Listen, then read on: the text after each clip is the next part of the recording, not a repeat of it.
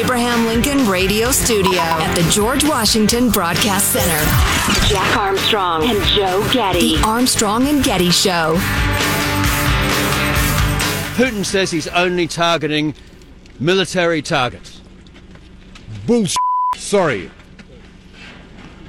Where is military target? This building is military target. Russia has turned the Ukrainian sky into a source of death for thousands of people. Russian troops have already fired nearly 1,000 missiles at Ukraine, countless bombs. They use drones to kill us with precision.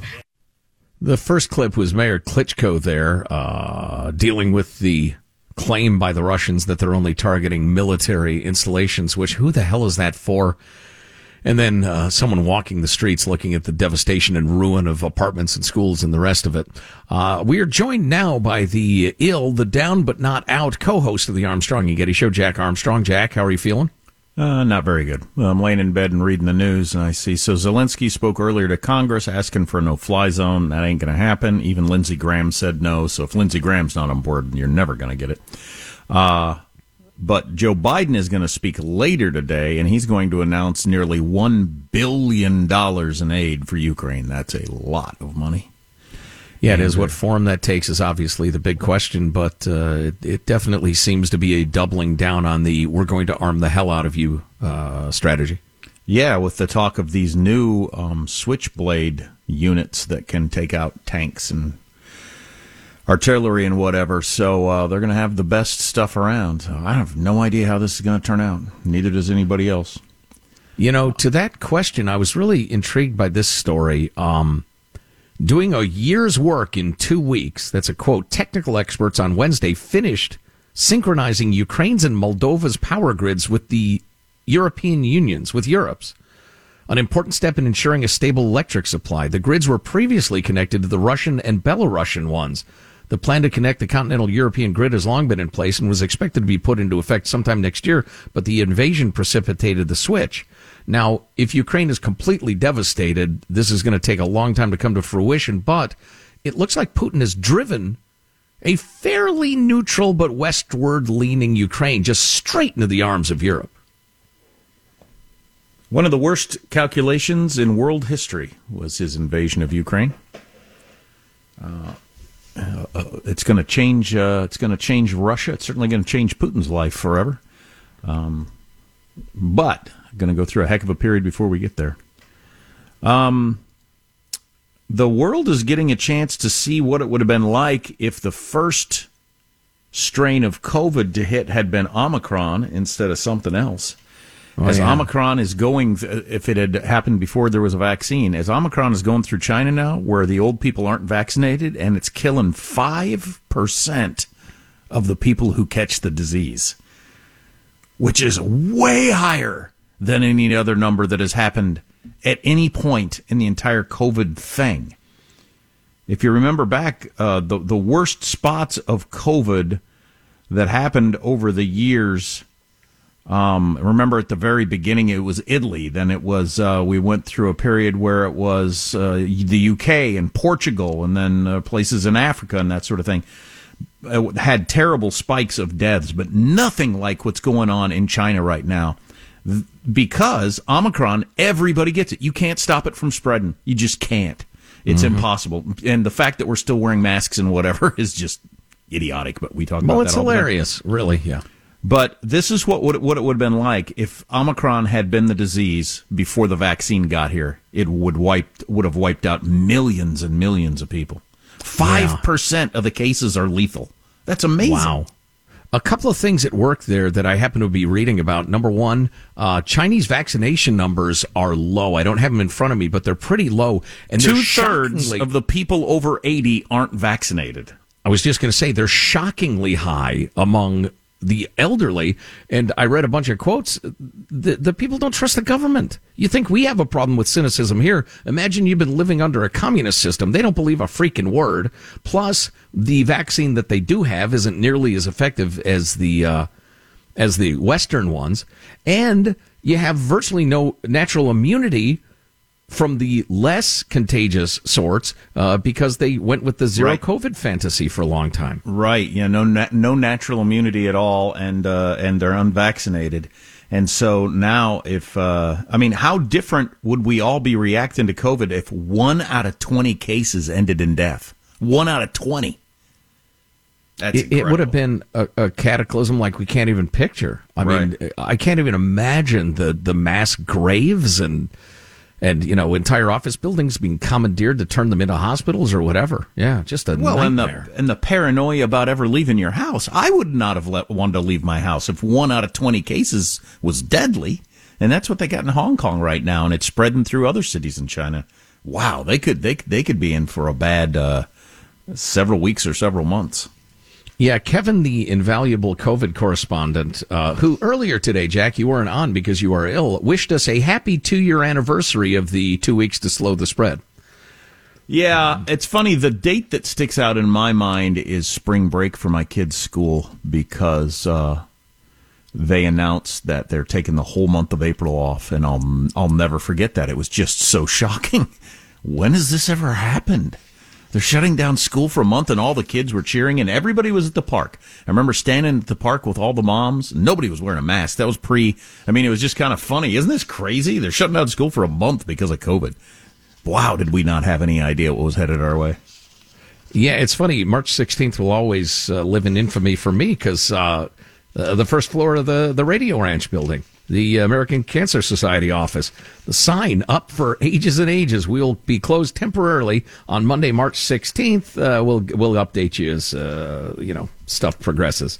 Well, uh, I, I think they just don't exist anymore in that office. Two years later, I'm trying to find the stuff on Hong Kong. It was two weeks to slow the spread, Yeah, two That weeks to the flatten theory? the curve. to flatten the curve, right? Yeah, yeah. Where the heck is that stuff? Well, the numbers are shocking out of uh, Hong Kong. You can take my uh, my word for that. Um, and then I'm looking at these graphs of uh, cases and deaths and the rest of it, and how all of the efforts really were were for naught, um, except getting the vaccines going, which obviously helped. Although there's been a rise in Omicron cases, a pretty significant one with this new what do they call it, AB2 or something like that, um, in Europe. They're getting hammered again, uh, but it's cases at this point. They're afraid deaths are going to start rising. It usually takes a few weeks, um, but they're keeping a close eye on that. Thing's not over yet. Uh, and then this. This may be my favorite, absolutely idiotic COVID story sent along by uh, uh, Kevin, the invaluable COVID correspondent. Uh, are you familiar with the Kyrie Irving story with the Brooklyn Nets? He's Kyrie Irving. That he scored a- a 60 superstar. points night before last. 60 points. No, not that. Not that. He's a ball hog. You gotta, you gotta dish the rock. You gotta pass it around. Ball movement. Ball movement. Um, but he refuses to get uh, the the jab for whatever reason, and I don't particularly care. Um, part of the reason is he's had COVID and is healthier than 99.9% of the planet, so there's no real need for him to get it anyway. But that makes him ineligible to play at home games because of the rules there in, in New York City, right? Brooklyn. Brooklyn, exact. Well, yeah, okay, uh, one of the boroughs. Um, so he's not allowed to play. The Nets won't let him play, but he can play all their away games. And if he wanted to come to a home Nets game, he could, and he could sit anywhere. And there is a rather dryly amusing uh, color coded map out of the Barclays Center. The green is fine for Kyrie to be. And the red area is not fine for Kyrie to be. And the green area is the entire stadium. And the red area is the court. So that's interesting. Uh, I didn't know that. Um, I hadn't heard he that angle of it. because- literally clone himself times 15,000 and have 15,000 Kyrie Irvings cheering for everybody but Kyrie Irving on the court, but he couldn't be on the court. So they- freaking believable. So they obviously loosened how strict they are for fans in the building, but left it the same for the players. How, how I weird. think the Nets has the have the rule. Okay. Um, well, that's what. Kevin Durant, also on the team, said last week. He said, I get at the beginning we didn't know, but he said, we have a lot of information now, and this is ridiculous. And uh, Yes, right. it is.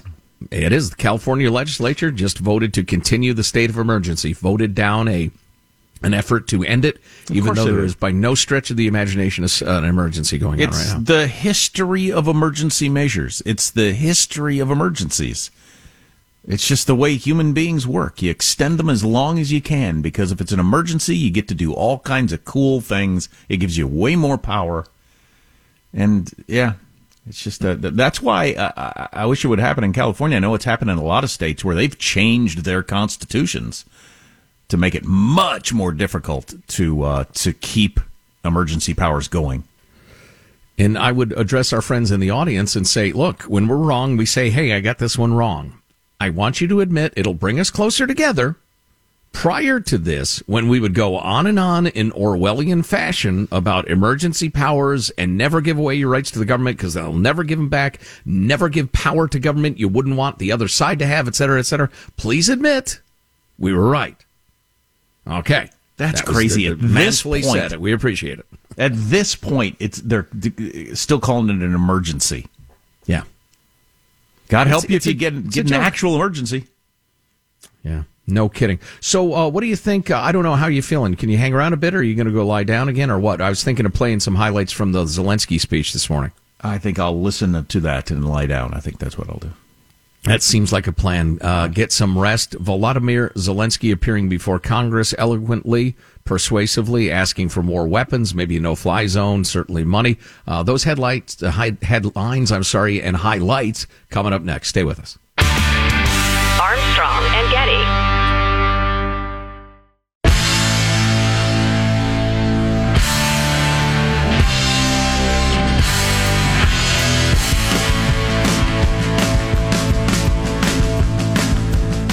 The Armstrong and Getty Show. There are two things which make a difference for them, uh, though they do not openly recognize that. The first one is the impact of sanctions. They may say 100 times that everything is fine and they don't care about the sanctions imposed on them, but this is not true. This is the factor that really puts pressure on them and forces them to soften their position. That's uh, Dmytro Kuleba, who's the Ukrainian foreign minister, talking to Bret Baier last night. Really interesting uh, interview.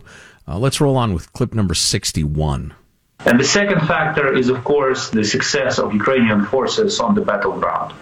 This is uh, why we call on countries to ensure sustainable supplies of weapons to Ukraine, weapons which will be helping us to defend our country. Every time we gain success on the battleground, on the field, in the field, uh, we see that Russia makes a slight move uh, in negotiations towards, you know, being more constructive and accepting some of our some of our proposals. So sanctions and weapons, these are the things that can change the situation on the ground. We will do, we Ukrainians will do the rest of the job. Now, as to the Russian side of that calculation, during the peace talks, which I've called phony, um, we're going to talk to a reporter who was recently tossed out of Russia or, or left to his own safety about the uh, the state of play for Putin and the Kremlin and how the Russian people are feeling, that sort of thing. Really looking forward to that during the next segment. But back to the question of arming the Ukrainians. Volodymyr Zelensky having addressed the U.S. Congress uh, earlier today, an eloquent speech. Um, uh, partly delivered in English. It included a video of beautiful, vital Ukrainian cities now reduced to rubble, the bloodletting, the death of children and, and innocents and civilians, and just the horrific devastation. Then he, he, he, he finished in English. Uh, a very eloquent and powerful plea for Joe Biden to lead the free world to defend freedom. Uh, good stuff. But what does that mean? How? What will the result of that be? Well, the Biden administration has uh, announced, as we discussed last segment, uh, about 800 billion or so dollars in additional uh, military aid, and according to a number of news sources, um, and I believe this to be solid news, the Biden administration is considering providing Ukraine with U.S.-made killer drones uh, the so-called switchblades, cutting-edge guided missiles that could accurately target Russian tanks and artillery positions from miles away, according to two congressional officials briefed on the matter. No decisions have been made, but the officials said the White House is mulling whether to equip Ukraine with explosives laden, explosives laden loitering missiles called Switchblades as part of a new package of military aid that is being discussed now as we speak. There are two variants of the weapon. The Switchblade 300 and the 600 that have been sold to U.S. Special Ops Command by manufacturer AeroVironment which is a, a, domestic. They're an American company. The 300 is designed for pinpoint strikes on personnel. The larger 600 is meant to destroy tanks and other armored vehicles. Uh, the switchblades are essentially robotic smart bombs equipped with cameras, guidance systems, and explosives. They can be programmed to automatically strike targets miles away, and they can be steered around objectives until the time is right to strike. The company says the 600 can fly for 40 minutes and up to 50 miles. So again, the idea of it being, it's not a drone exactly because it doesn't, it, it, it, doesn't fire a projectile. It fires itself. Uh, they've been dubbed kamikaze drones, but they're much, much cheaper, interestingly enough, than the Hellfire missiles fired by U.S. Reaper drones. The 300 can cost as little as $6,000 by some estimates. And if you're familiar at all with the cost of armaments, they're, they're just dizzying, honestly. Both weapons can be set up in minutes and launched from tubes. They fly much faster than the Turkish built drones that the Ukraine has been using to inflict, inflict damage on Russia and it's assumed they'd be able to penetrate the spotty air defenses Russia's maintaining over its forces pretty effectively. So if the switchblades were given to Ukraine, it could result in the most significant use of the weapon to combat uh, in combat to date. The U.S. military used the switchblade in combat under limited circumstances in Afghanistan and probably somewhere else, but they haven't publicized the fact. It's very hush hush. Um, so it's not clear what sort of stock there is of these things or how fast they can be cranked out, or indeed if the Biden administration will even decide to to hand those over to the Ukrainians. Uh, but that is in play, and I suspect, you know, if I'm reading the room correctly, the free world, NATO, uh, the U.S. government, United States citizens uh, want to do more to help Ukraine beat back the Russian advance. Um, and this would seem to be a next step that's still well short of a no-fly zone or anything like that. Uh, more to come, including a reporter based in Moscow next. Stay with us. And Getty.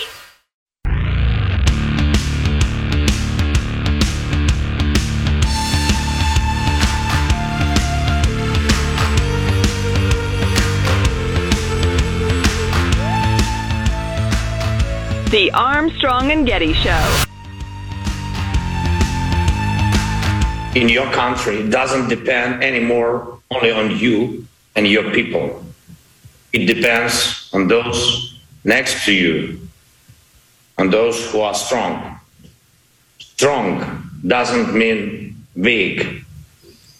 Strong is brave and ready to fight for the life of his citizens and citizens of the world, for human rights, for freedom, for the right to live decently and to die when your time comes. Now I'm almost 45 years old.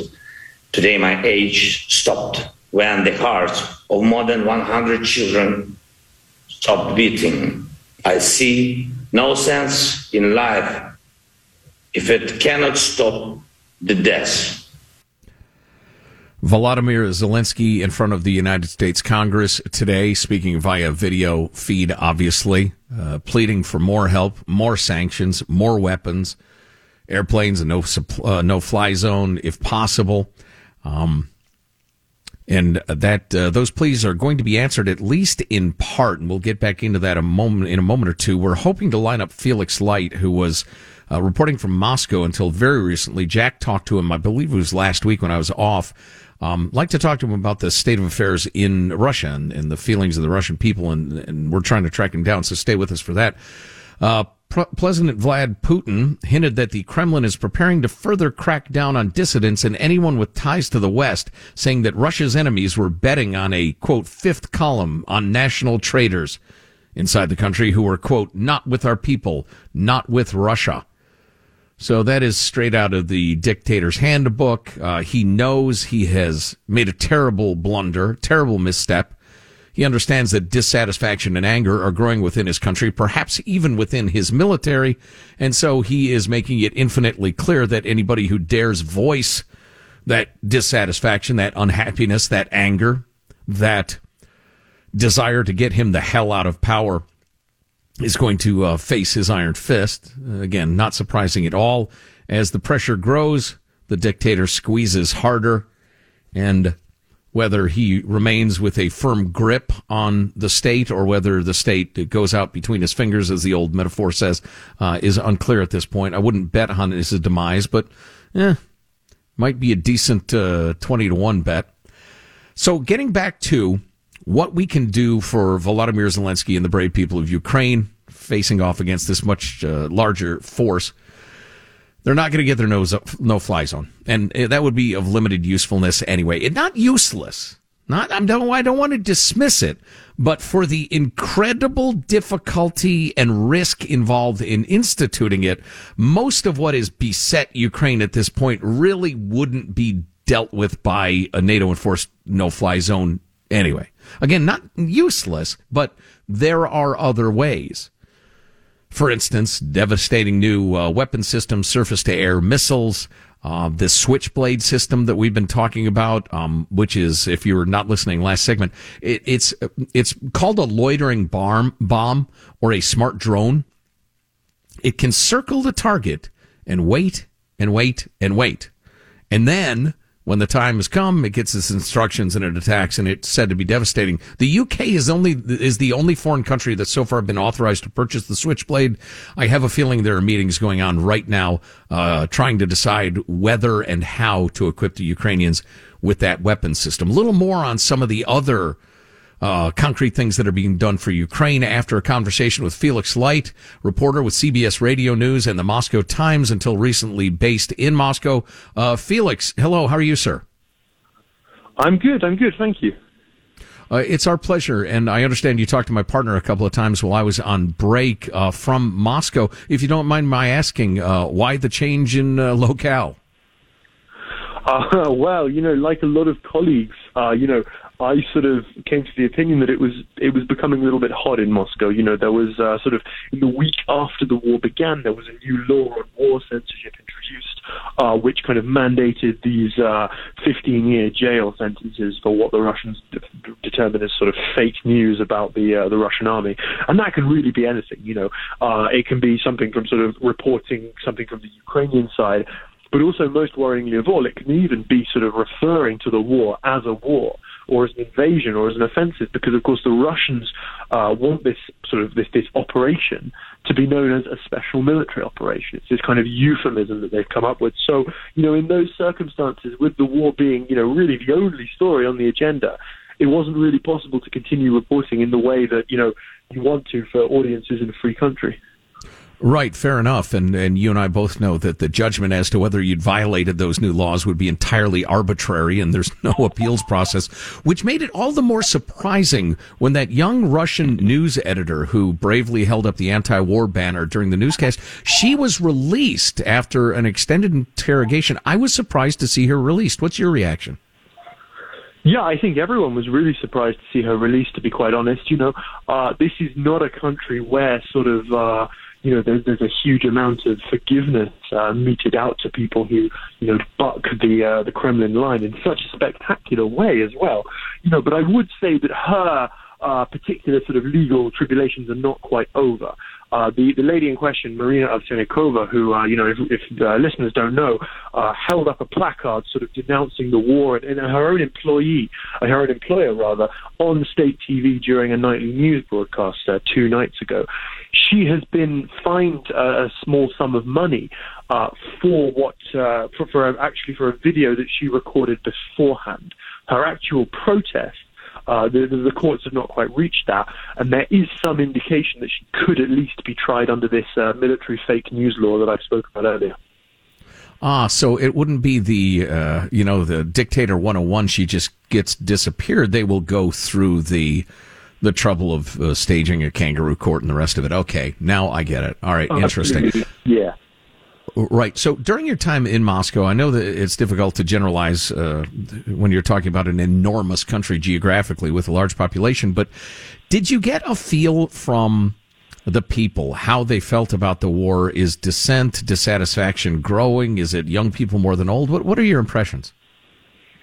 I think it's an interesting question. You know, um, this war contrasts, I think, quite strongly to the reaction to the uh, annexation of Crimea eight years ago. You know, that really was a consensus option. You know, the country was very broadly behind the idea of taking Crimea. You know, they saw it as sort of Russian land, you know, as that had been sort of uh, unrightfully sort of assigned to Ukraine by the Soviet Union sort of uh, 70 years ago. And so that really was a popular move. This, I think, is not so much. You know, opinion polls generally show that probably a little bit more than half of the Russian population backed the war. But they do that in the context of sort of pervasive sort of media censorship. And, you know, it, it, it really has to be said that the average Russian who watches TV, who reads sort of the state-controlled newspapers, is not getting an accurate picture of the war. They are seeing sort of, uh, you know, a much more limited operation, certainly no bombing of Kiev, and one that is sort of uh, mounted to save sort of the oppressed Russian speakers of Ukraine from the Ukrainian government. And even then, I think you know we're not getting a, uh, that that sort of propaganda picture is not building up a big sort of uh, block in favor of the war. You know, I think we we we see a large minority of Russians who are clearly opposed to the war, who see Ukraine as a very close country to them, sort of uh, politically, historically, culturally, and they don't want to fight with Ukraine. And I think this demographic is generally a bit more urban, a bit younger, a bit more educated uh, than what sort of the Russian population at large. In many ways, it's the kind of people who used to come out for Alexei Navalny, that jailed opposition leader.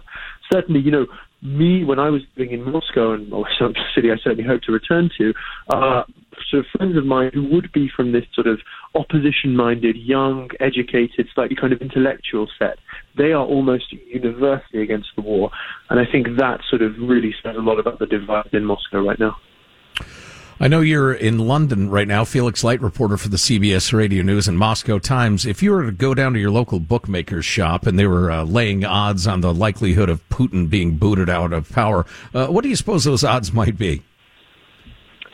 Oh wow, that's the million dollar question. You know, that's an incredibly difficult one. You know, I think that you know we probably underestimated in the lead up to this how much of power has been really concentrated personally within the hands of Putin. You know, I don't think I don't know if you will remember that extraordinary scene where Putin sort of dressed down members of his Security Council and sort of heckled them as they were sort of invited to give their opinions on the Ukrainian situation. You know, before the war.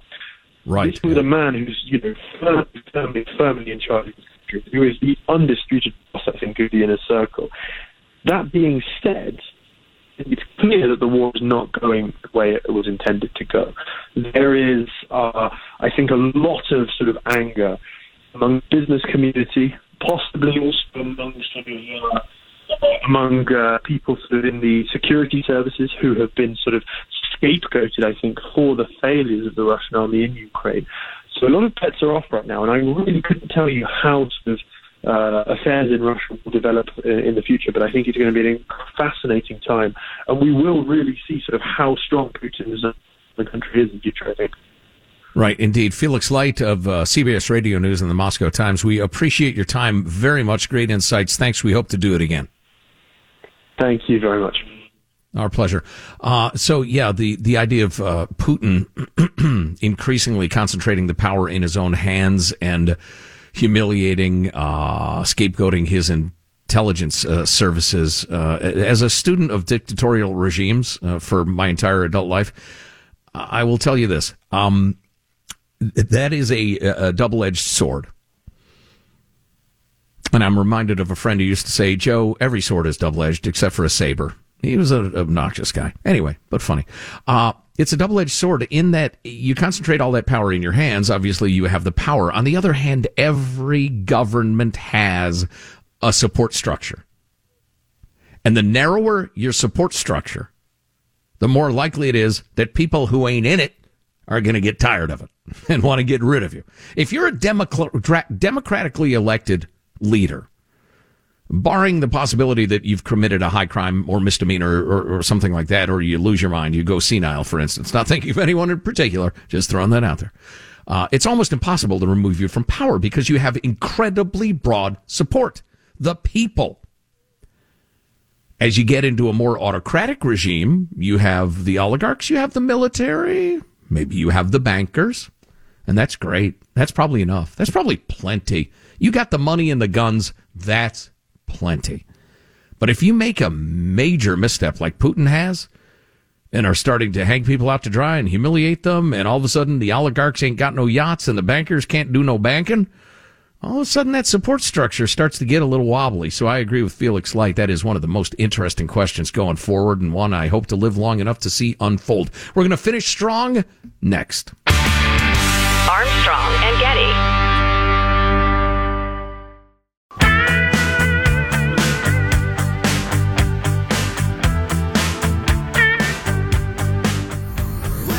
The Armstrong and Getty Show.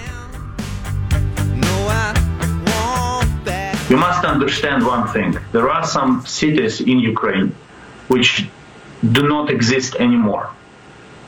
Razed from the from the surface of this planet. They do not exist because they were bombed to zero. I have a dream. These words are known to each of you. Today I can say, I have a need. I need to protect uh, our sky. I need your decision, your help, which means exactly the same, the same you feel when you hear the words, I have a dream. In the darkest time for our country, for the whole Europe, I call on you to do more New packages of sanctions are needed constantly every week until the Russian military machine stops. Restrictions are needed for everyone on whom this unjust regime is based. So, Volodymyr Zelensky addressing Congress and the president today, asking for more arms, more sanctions, a no fly zone if he can get it, although that's not going to happen. Uh, not even Lindsey Graham's in favor of that, and Lindsey's in favor of everything. Um, but it is uh, pretty clear that we are going to help them out with some more arms. And Michael, make sure we have time for uh, the granny of the year, our favorite Ukrainian granny in clip 30. Uh, not right now, but uh, soon.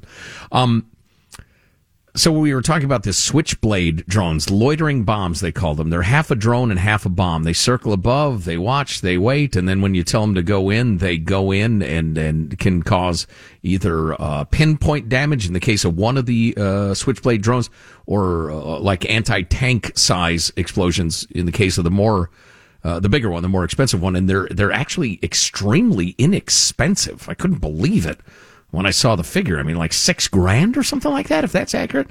Anyway, but that's not the only thing uh, that we're we're talking about. We being the United States, sources with knowledge of the matter said Ukraine is asking the Biden administration for armed drones, anti-ship missiles, off-the-shelf type electronic jamming equipment that they just have in short supply, and surface-to-air missiles that can strike aircraft at higher altitudes.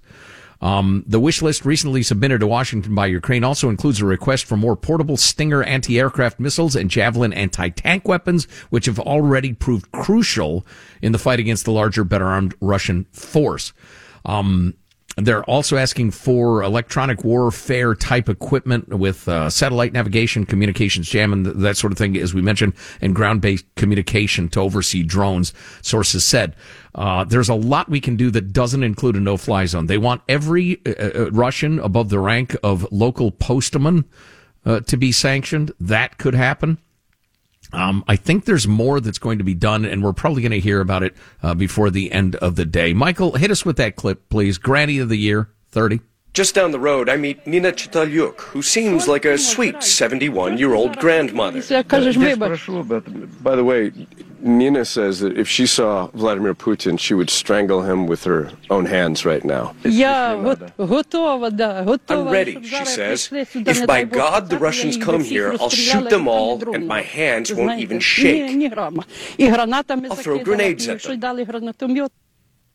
You go, Granny. You go. And I believe it. It's final thoughts with energy. It's final thought with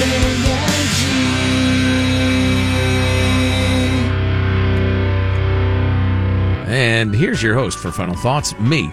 Let's get a final thought from everybody who's still standing. Beginning with our technical director. He's pressing the buttons, keeping us on the air. Michelangelo. Michael, final thought? Yeah, you know, we've been talking about all these different types of weapons today, and I've just. The experience of shooting a missile off your shoulder, that has got to be something. I mean, I've played, you know, with fireworks and explosives, but that would be a cool experience. I mean, I know war is very serious, but oh, using yeah. some of these weapons would be an amazing experience. To have that much power in your hand is something anybody who's ever fired a gun knows uh, what you're talking about. Young Alex is our behind the scenes producer. Alex, a final thought for us? You know, we're reaching the time of year where everything's starting to bloom in this country and become beautiful. Baseball's around the corner. I'd like to remind people with everything that's crazy going on in the world, it can be easy to fall into a news cycle of just doom and gloom. Take time to step outside, smell the flowers, get some fresh air today. Yeah, great idea. Great idea. And connect with the, the people that you care about to remind you of what life's all about. I'm sure Jack's uh, final thought would be I wish I felt better as he has been afflicted with the bug that's going through his household. You remember back when you were either healthy or you had COVID? There's nothing else. Um, well, I guess please welcome back every other disease we've ever had. Uh, but we certainly hope Jack gets well and can rejoin us as soon as possible. Uh, my final thought uh, is number one, we need to help the Ukrainians any way we can, but I wanted to end on a lighter note. I almost clicked on this clickbait, but I can see enough to share this with you. It's when uh, social media accounts for corporations uh, got wiseacre, and I love this. Somebody uh, tweets at Wendy's. Wendy's needs to get rid of the square burger. It seems a little too artificial. And the Wendy's Twitter account tweets back, unlike the supernatural circle shape that hamburgers come in when you pick them off the vine. I like that. Uh, Armstrong and Getty wrapping up another grueling four hour workday. So many people to thank. So little time. Go to ArmstrongandGetty.com. Hot links, the podcast, swag. It's all there. We'll see you tomorrow. God bless America and Ukraine. Armstrong and Getty. That's why we're here today. I expected more. Their behavior has been nothing short of uh, thuggish. You're locking up my toothpaste. It's not a bad idea, don't get me wrong. I think we'll put it on the table. Are you sh**ing me? Oh, and he said some bad words. Let's not go through this again. I have a dream. These words are known to each of you. Today I can say, I have a need. I need your help, which means exactly the same when you hear the words, I have a dream. Armstrong and Getty.